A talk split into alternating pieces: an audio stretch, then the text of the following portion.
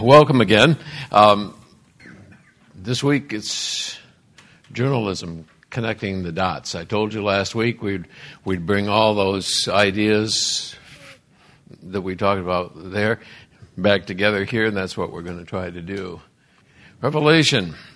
Last week we talked about journalism as a search for truth, and I shared a, a little of my story uh, of search for truth, my background as uh, radio and television journalist, my 40 years as Pennsylvania broadcast editor for the Associated Press. And we looked at some basic principles of good journalism. And then we talked about the role of reason in our thinking. This week, we'll try to use journalism to connect the dots. We'll take a look at Revelation, not the book of Revelation, but Revelation as a revealing of something. And we'll talk about faith We'll see how Jesus Christ is the answer to what we're seeking when we are searching for the truth.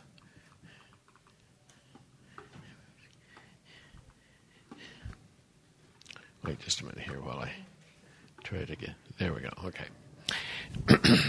the biblical view of knowledge starts from a different premise from what the Greeks assumed. Okay? They, for them, the source of knowledge, uh, what we learned last week, was internal. It was based on human reason. And the Greeks, or the, the Gentiles, as the, scripture refers to them, approached knowledge by starting with reason, and then they tried to make sense of what they saw around them. Uh, they considered the world around them, and then they tried to make sense of that with their reasoning power. Uh, their worldview, their, their understanding of the world arose out of their human reasoning. It grew out of their internal sources. It did not come to them from outside their world.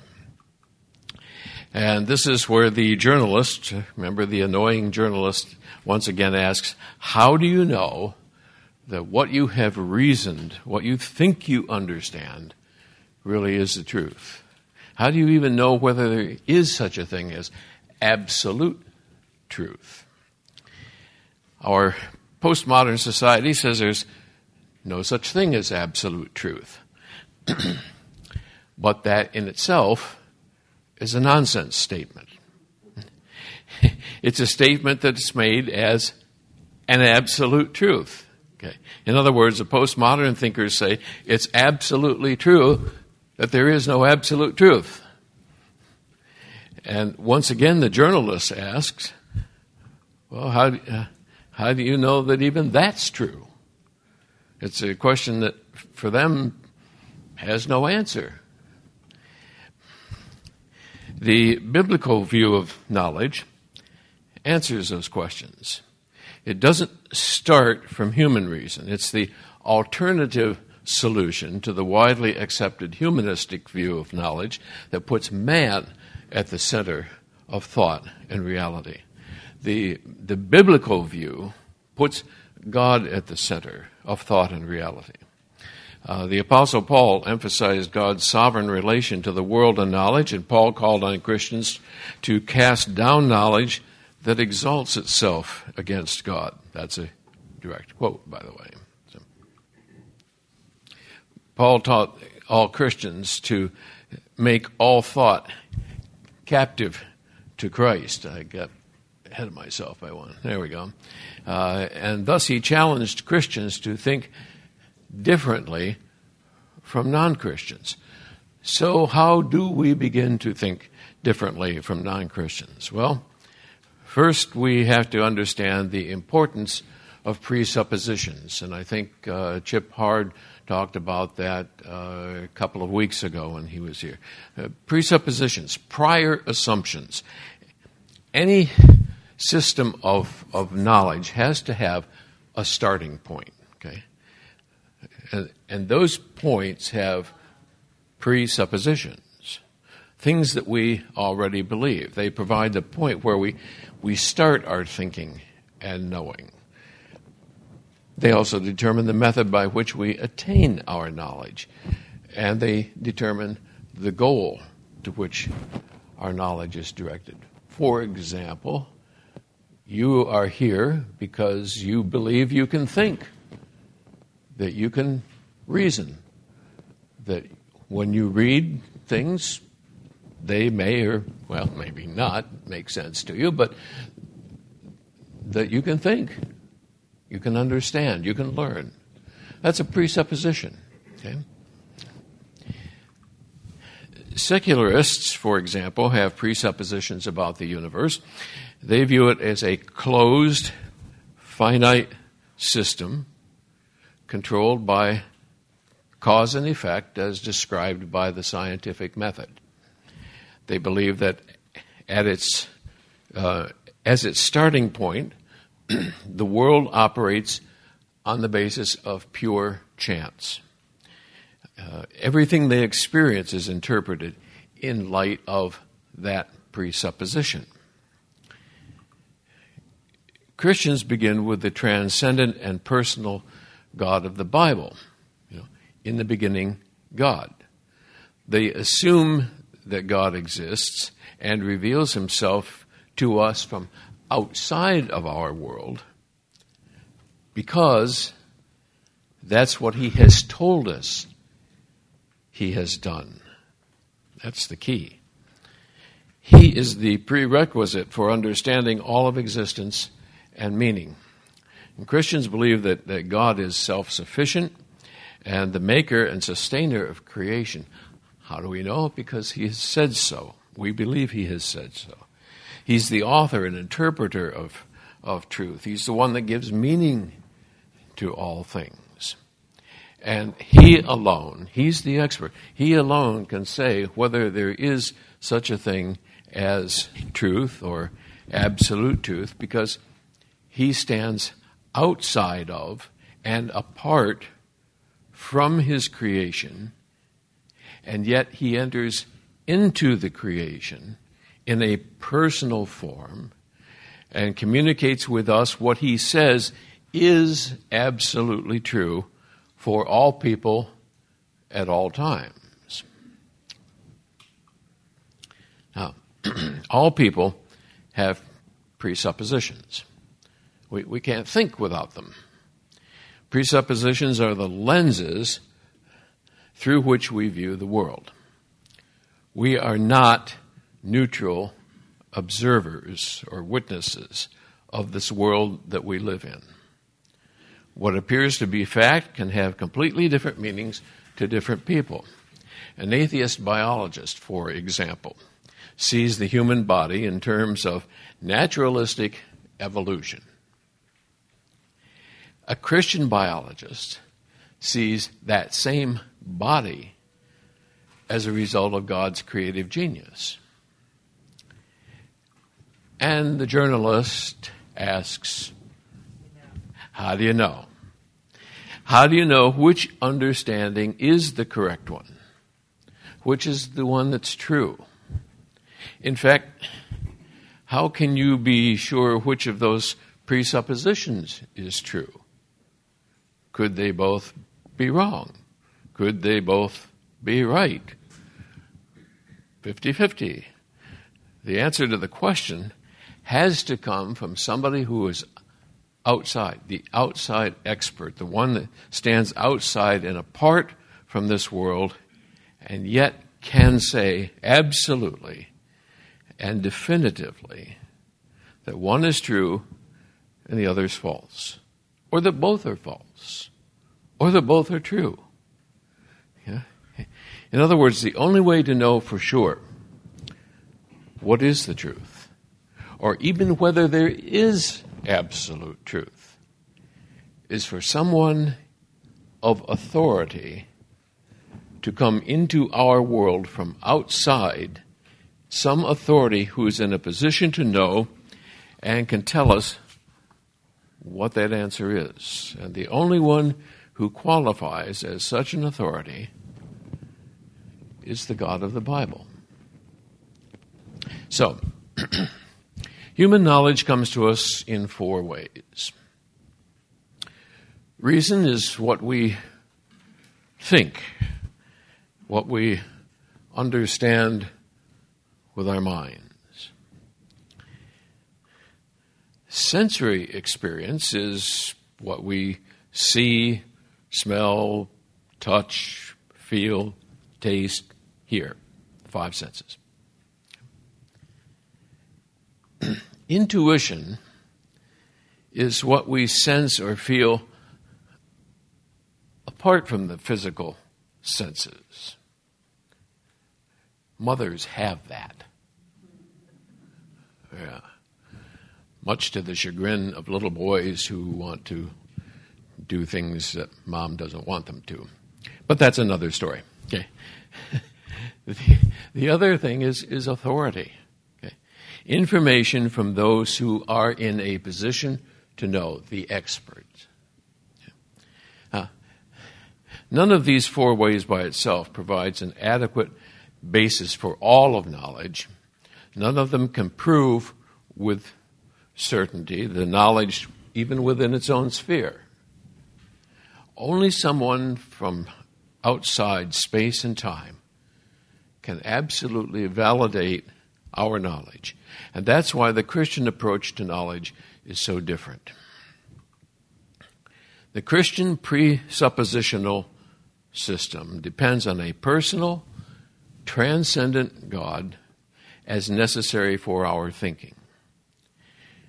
By granting that God exists and has authoritatively revealed himself, we are able to rise above mere human opinion and achieve certainty. Only by making God our starting point can we truly make sense of the world of particulars, things that we see around us. Without God as the starting point, we can only assign a relative meaning to the world of particulars, the, the facts as we see them, because our knowledge is limited and our perspective is finite. Without God, we can't trust our reason, our sensory experience, our intuition, or any other method by which we think we know. Now, Christian epistemology, that's the study and science of, of how we know things, epistemology. Christian epistemology finds in God the ultimate source of being. In other words, where we came from. And it finds in Him ultimate meaning, why we're here. And it's only from the Christian perspective that we can say anything has any value, why we or anything is worth anything. It's only from the Christian perspective that we can ultimately interpret why what all these facts really mean. So, in presupposing or in believing in God, Christians assert that objective truth does exist. God Himself is the basis of truth. Truth starts with Him, not just because His words are true, although they are, but because He is the very God of truth. Look at Isaiah 65 16 for that. In fact, Jesus said, I am the way, the truth, and the life. Christians aren't left in doubt over whether relativity and chance are in control of, real, of reality. Christians can aggressively challenge all truth claims that exclude God. If God's ultimate, all thinking without reference to Him is vain and idolatrous. That is, it's focused on ourselves or on something other than God. And God says such thinking must be reoriented so that we understand from God's point of view. True wisdom, he says, begins with the fear of the Lord, the reverential awe of God. Proverbs 1 7.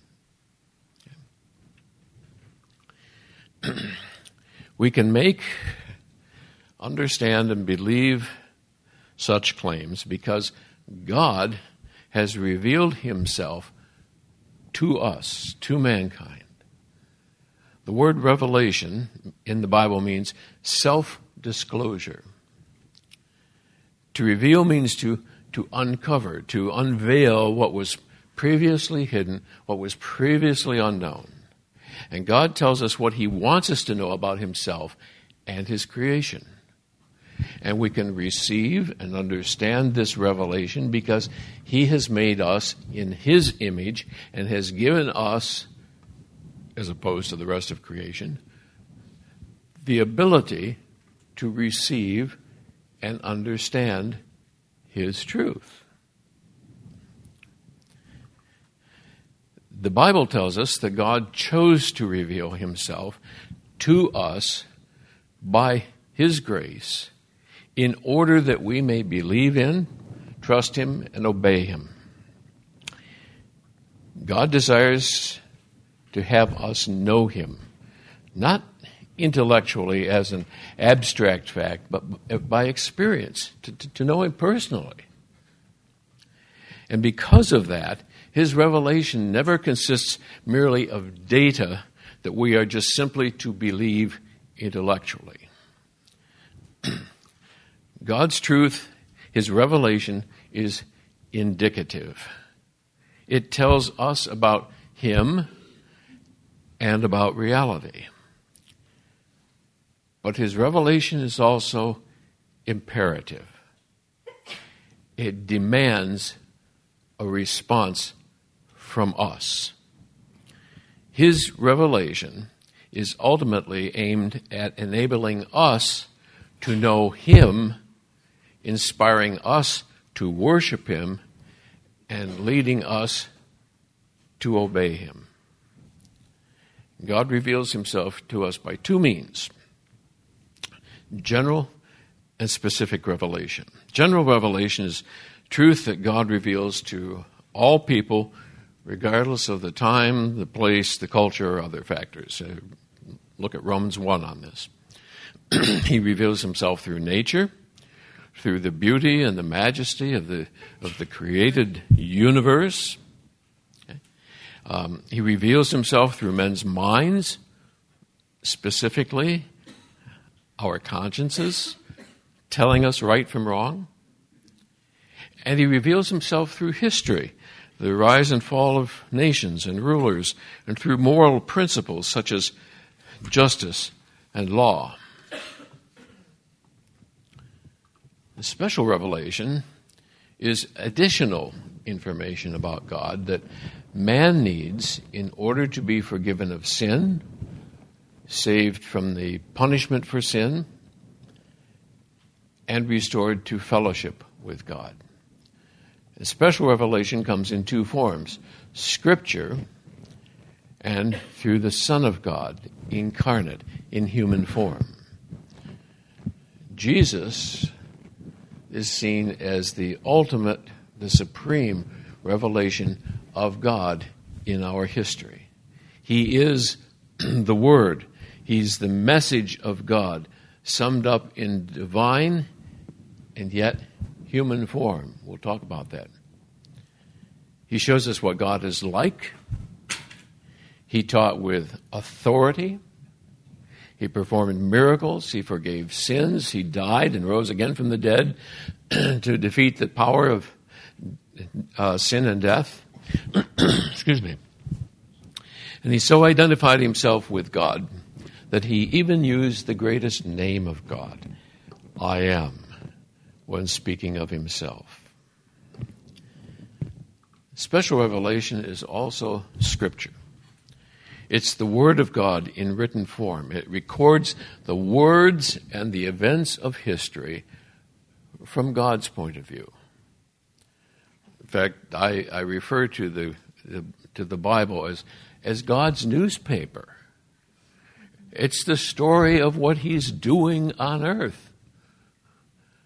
And it's good news.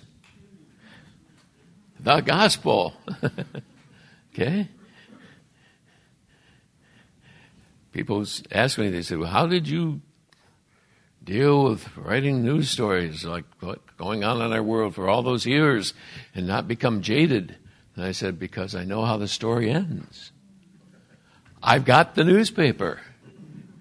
And I've got the good news. Let me tell you about it. Okay? So the Bible provides the interpretation and the commentary that gives all of these events meaning, significance, importance. Uh, scripture ties that meaning and significance to the person of God through Christ, thereby providing the context for our understanding. the written word does not merely contain information about God, but it actually reveals God Himself to people in personal encounter in their lives. They read the scripture and are transformed by it. It brings people to faith in God through Christ, who is God's Word in the flesh. So that brings us to the role of faith.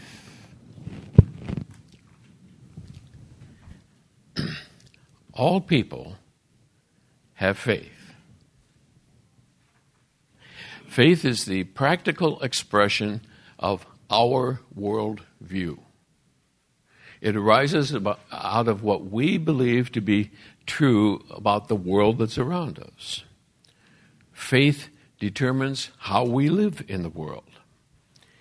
It ranges from natural phenomenon like friction and gravity and the rising of the sun and, uh, to, to our belief in the, or unbelief, in the unseen, what we can't see.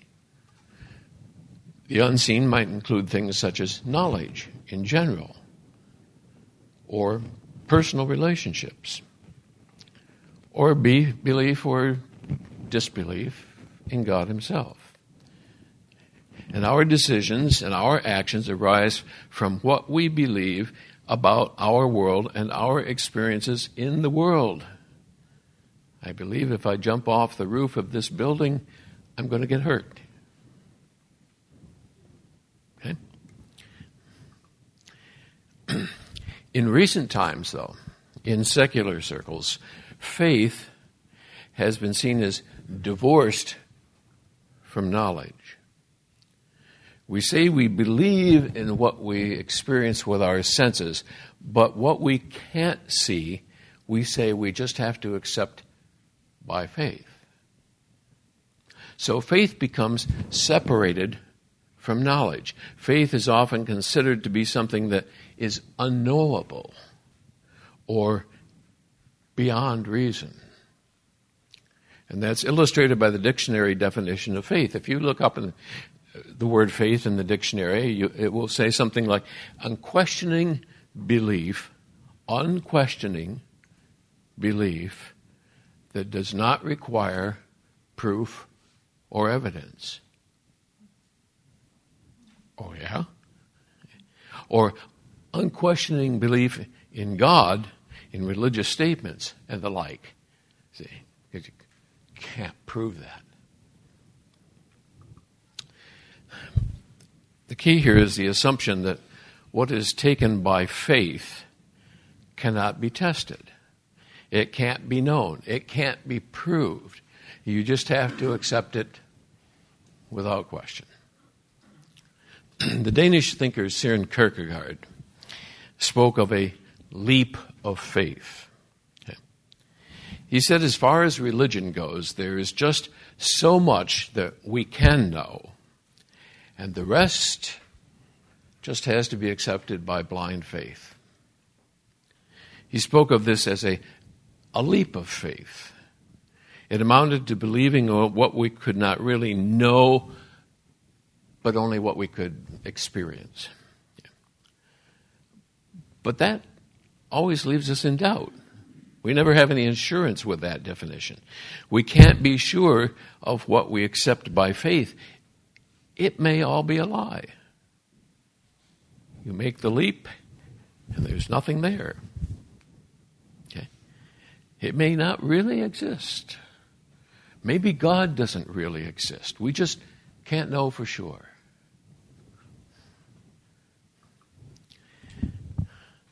There's Blaise Pascal, French philosopher, and a devout Christian. He, de- he dealt with the dilemma by de- with a dilemma with a story that has come to be called Pascal's wager.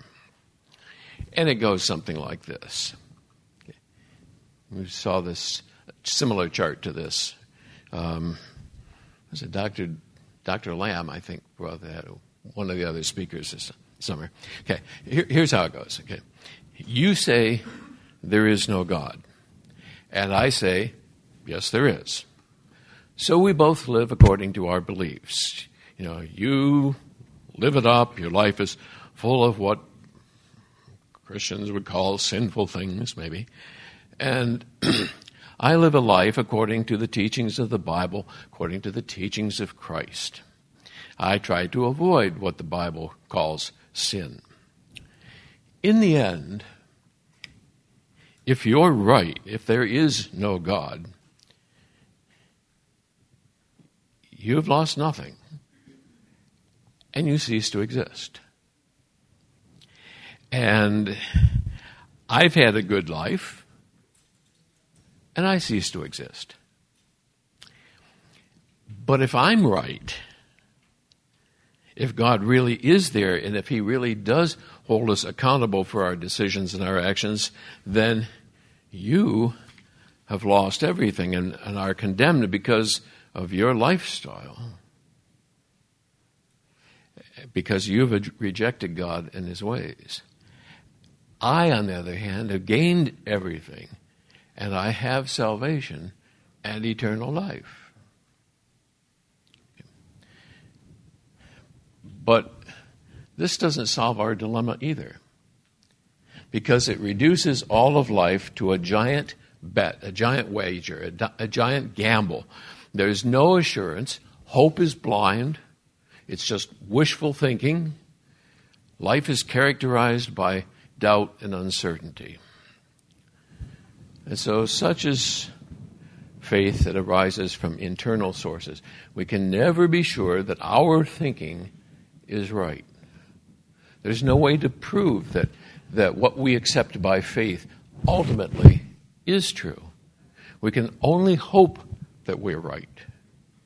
And when other people challenge us, we have no real defense for our faith. All we can say is, well, this is what I choose to believe, and this is what works for me, and I can't be sure that all of this Christian stuff really is true. the biblical answer to faith solves the problem. In the Greek and in the King James version of the Bible, Hebrews 11:1 defines faith as the substance of things hoped for and the evidence of things not seen. You have to go back to the Greek or the King James, which got the translation right, not the NIV, which doesn't really hit it. This definition, the substance of things hoped for, the evidence of things not seen, like the secular one, speaks of hope and things unseen. But the key to the scriptural definition is in the word substance and evidence. And we learn two things from this. Number one, substance means that there actually is someone or something to believe in. This podium has substance. You can see it, I can see it, I'm leaning on it, I'm touching it. It's got substance to it. Evidence means there is something real and knowable to point to regarding that substance. Both of these are external in origin to the individual. They're presented through revelation by God, and the very definitions indicate that they are knowable and verifiable. So people today may use the word faith to, ex- to indicate what's possible but not certain, but the Bible always links faith with what is assuredly, certainly true. Faith or, or believing is more than just subjective effort. The object of our faith is how God has revealed himself in the person of Jesus Christ.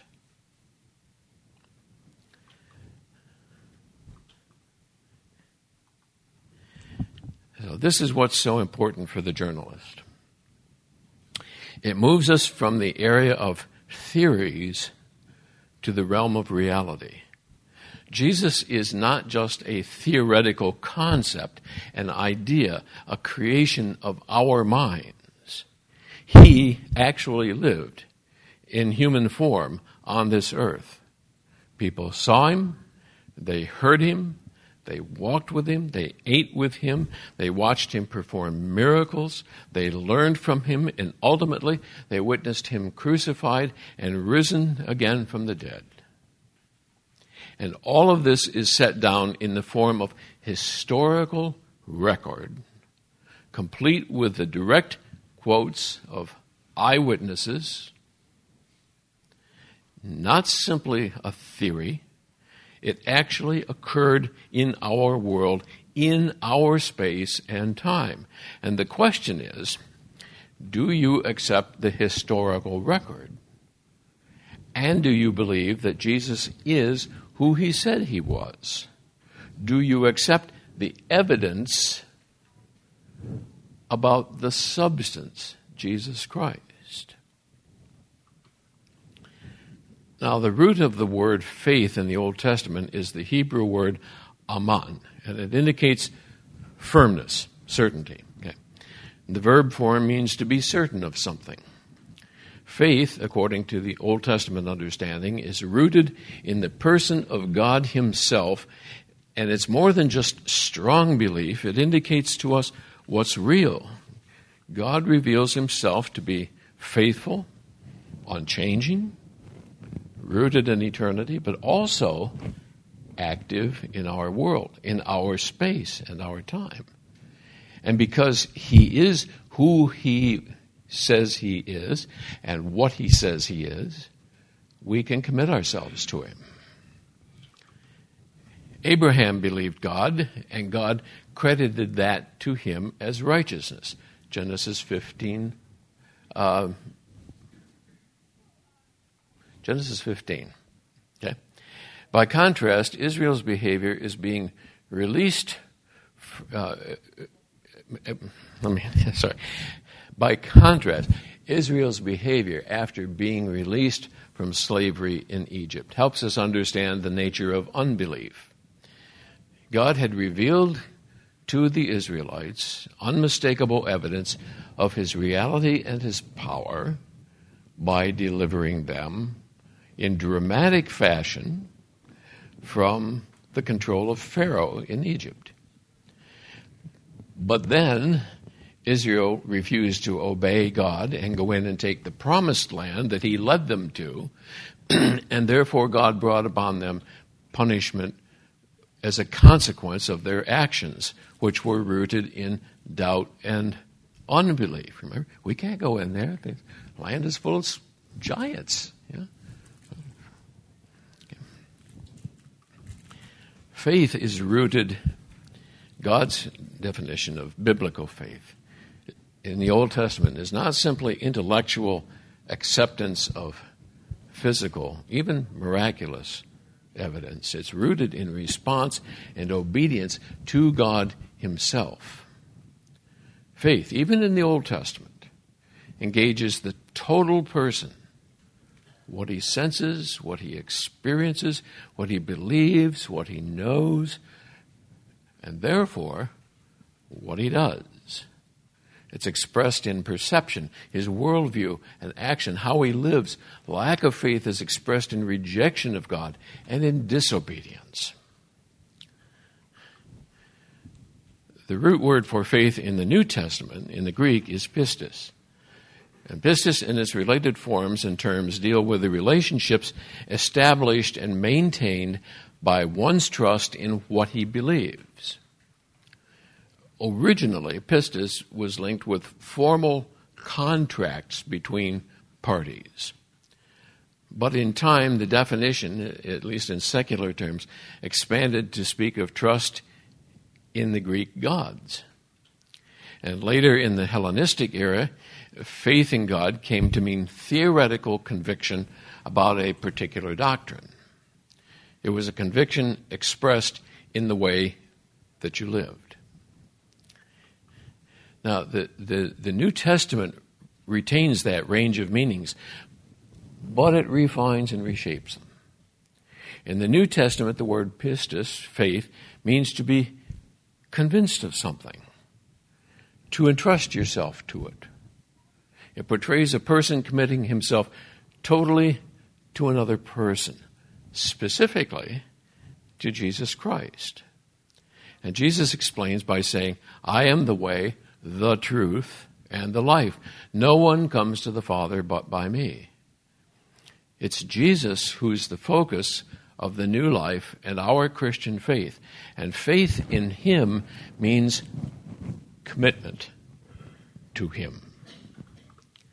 Now, returning to the idea of faith in terms of substance and evidence, the Gospels record many signs and miracles, just as God revealed Himself in the Old Testament. And yet, both Israel and Jesus' disciples weren't always moved by what they saw. When Jesus was crucified, for example, the disciples' faith melted away, at least for a time. The disciples on the Emmaus Road told about how uh, told uh, you know, about how their faith had come crashing down because Jesus had been put to death. After the crucifixion, Peter went back to fishing, thinking that his faith in Jesus may have been in vain. So faith did not always come through an observation of miracles. The Israelites saw God's marvelous deliverance of their nation from, from Egypt, and yet they didn't trust Him to lead them into the promised land. They were afraid of the giants that the 12 spies found and saw there. And despite all the healings and the feedings and the walking on water and raising of people from the dead, even Jesus' own disciples failed to have faith in what he told them would come next.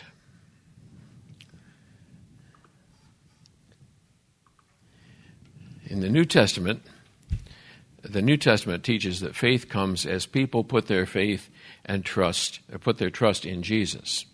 And over and over, John links faith with true life.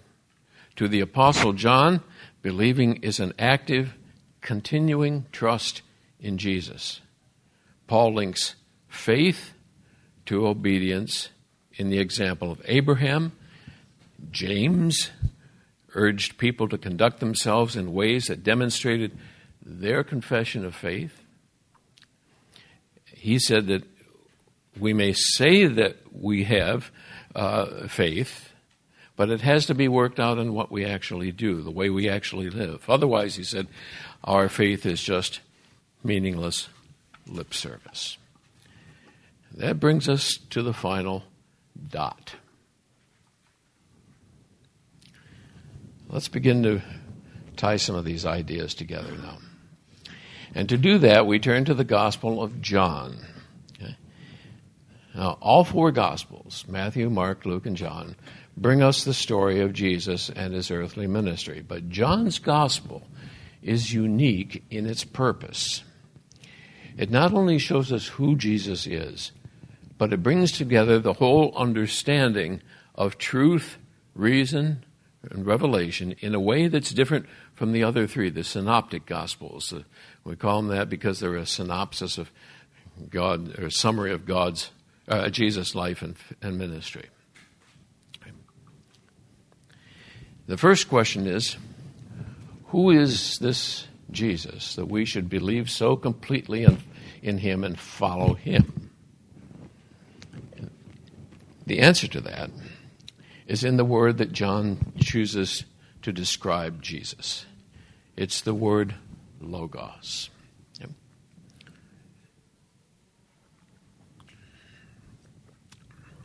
Greek word logos. So let's read the verses 1 through 4 and then 10 through 12. Keep in mind that in this, in verse 1 particularly, in three places it says the Word. logos. And John's using the Greek word for it there. So, John 1 1. Enarche ein logos. In the beginning was the Word. And the Word, logos, was with God. And the Word, logos, was God. This one was in the beginning with God. All things through him came into being, and without him nothing became or came into being that was made. In him, the Logos, was life, and that life was the light of men. You drop down to verse 10. He was in the world, and the world was made through or by him, and the world didn't know him. Verse 11, he came to his own people, that is, the Israelites, and his own people, the Israelites, didn't receive him.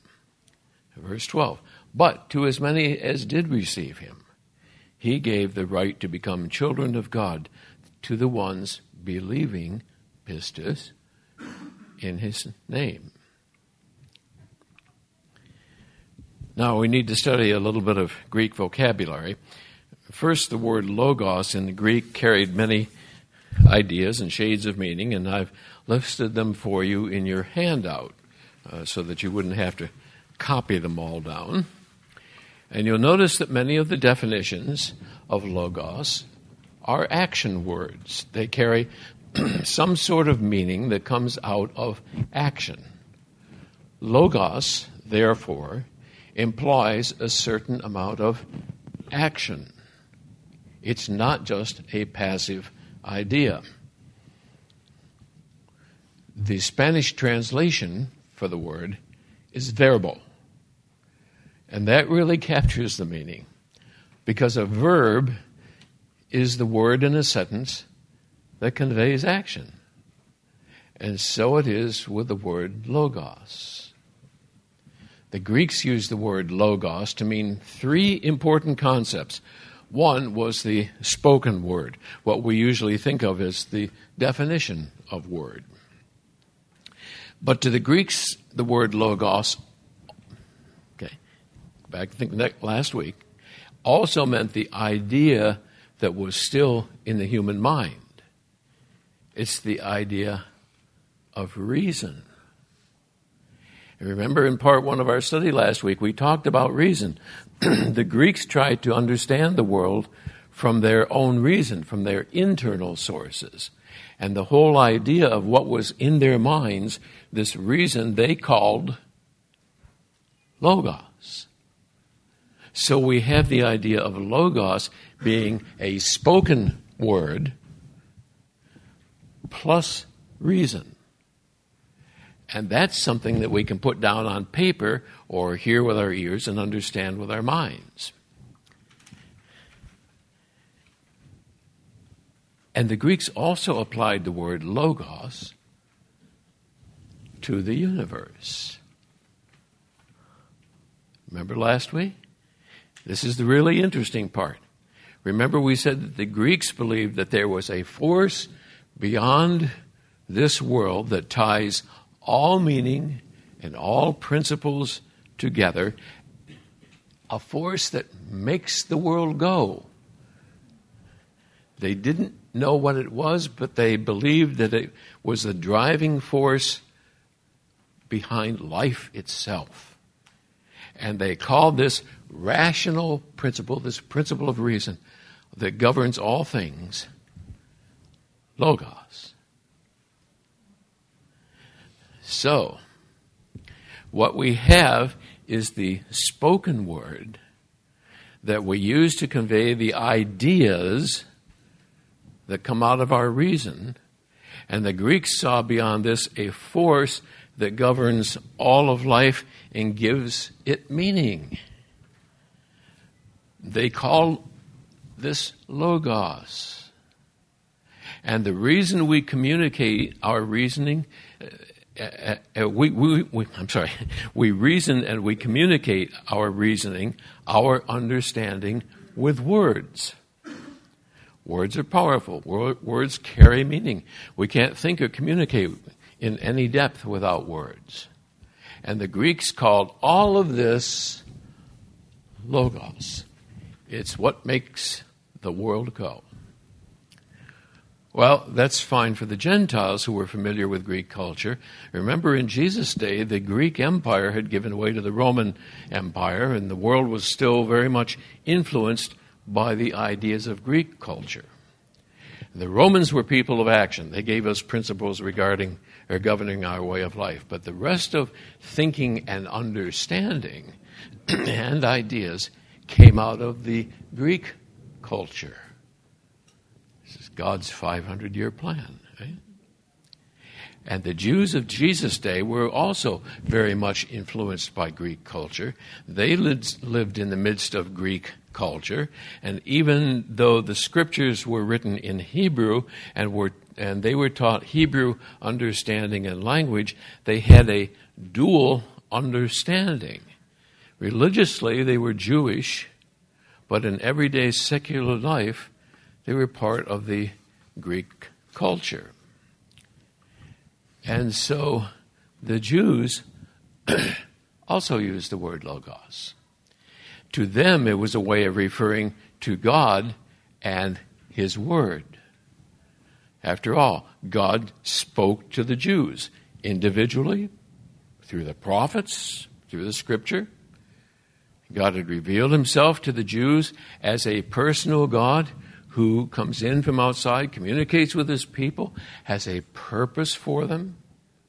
That purpose is to be His missionaries to all the other people of the world, to the nations, the Gentiles, whom he had scattered in Genesis 11 after the episode at the Tower of Babel. And after scattering the people, he began in Genesis 12 to call them back to himself, beginning with Abraham. And so, this communication with the people he had created, both Jew and Gentile, the Jews referred to as Logos.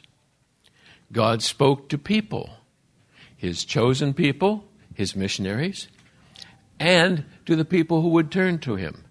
And the Jews used the word Logos as the term for this. So, the Apostle John uses the term Logos in a way that's meaningful to both Jews and Greeks. the result is a, a powerful new way of understanding truth and reality. John takes the Greek idea of the spoken word plus reason plus this unknown force that makes the world go round and he links that with the Jewish idea of a personal God who comes in from outside, communicates with his people personally through the spoken and written word and by action. And God and John uses these two major themes together to point to Jesus. John uses the term logos to link Jesus the Son with the Father, God. The Son was distinct from the Father. He was with God, as John writes in the first sentence. And yet the Son was also part of the Father. The Word was God. So the word logos, as John uses it in this passage, is rich and it's full of meaning. It links Christ with creation, the physical world, as the one who created. It links Christ with the purpose and intent of God the Father. It links Christ with the verbal and the written Word of God. It links Christ with the glory, the fame of God. It links Christ with the gospel proclamation of the good news from God. It links Christ with the work of God. It links Christ with the self disclosure of God. And John makes clear that not only is Christ linked to God in these ways. He is actually the embodiment of God in these ways. John says the word the word became flesh and lived among us. This is the ultimate revelation of God. He stands apart from his creation, outside of his creation, and yet he enters into his creation in word and action. In Espanol, es a verbal, verb.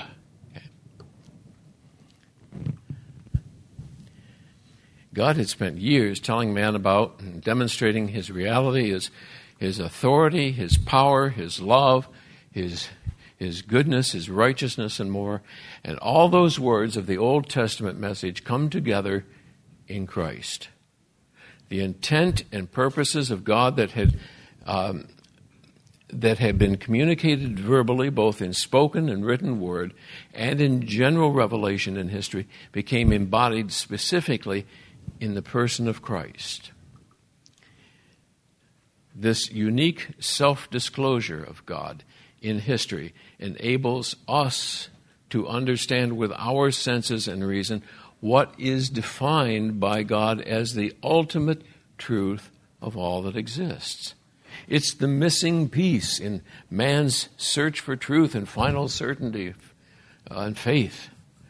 When the disciples asked Jesus to show them the Father, that is to show them God, he replied, He who has seen me has seen the Father. The Father and I are one. Jesus is the proof of the existence and activity of God. And we understand what God's like by looking at Jesus. We understand what God's thinking and saying by listening to Jesus. We understand what God's doing by watching Jesus in our space, in our time, past, present, and future. And we understand what God is like uh, that way, and, and the link between truth and history, therefore, becomes significant. Man's search for ultimate truth and, and the confirmation of truth stops at the boundary of our space and time. No one in our space and time can say authoritatively what truth is. We can always ask the journalist question how do you know? Okay. But God communicates first in general revelation in nature, and then in verbal revelation, the written or spoken word, and ultimately in Christ, this special revelation. And that transcends our space time boundaries because God's not bound by his creation, not bound by space and time. He's the creator. He operates both within and beyond creation of space and time. He can tell us with certainty and authority what really is true. And because God always exists, He stands behind that truth, giving it validity for all time and eternity. So, reason and faith, therefore, are dependent upon God's revelation of Logos. For the Christian, then, knowledge of the truth is possible because God has revealed it and Christ is the embodiment of it. Christ is the empirical, the physical evidence of what is true. Christ is the real point in history, the substance at which our reason, our minds, and our senses, our physical senses, can connect with certainty of knowledge and truth. Christ is the answer that the sophists and Socrates and Plato and Aristotle and so many others were looking for but didn't find. Greeks, of course, because they predated Jesus. But they sought the answer from internal sources rather than from God's external revelation.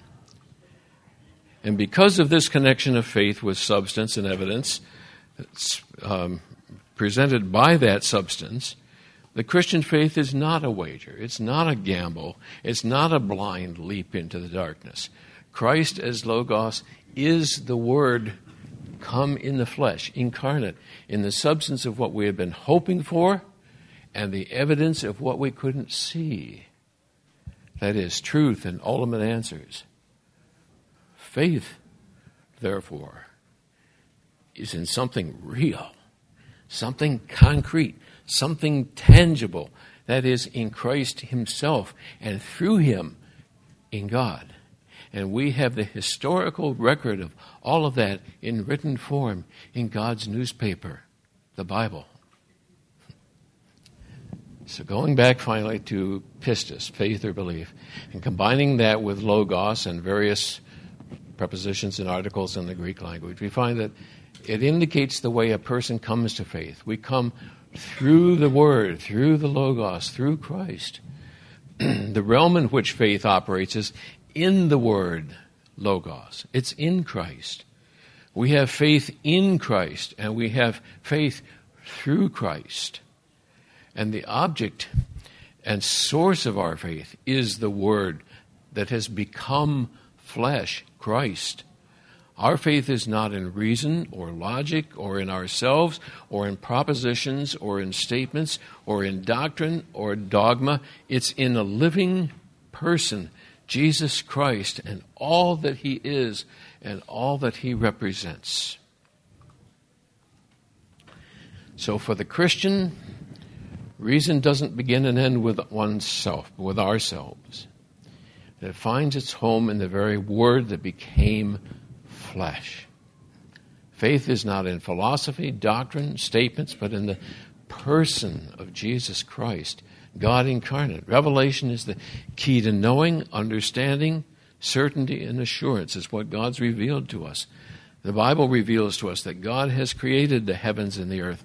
He's entered into our creation. And He transcends it. He's active in it. And He alone is in a position to make statements of absolute truth. So all of man's knowledge and truth and understanding is uncertain until and unless it's measured against God's truth. So the fundamental question is how do you know? And apart from God's revelation, all our knowledge is only tentative. It's just speculation. But measured against God's revelation, our knowledge is valid.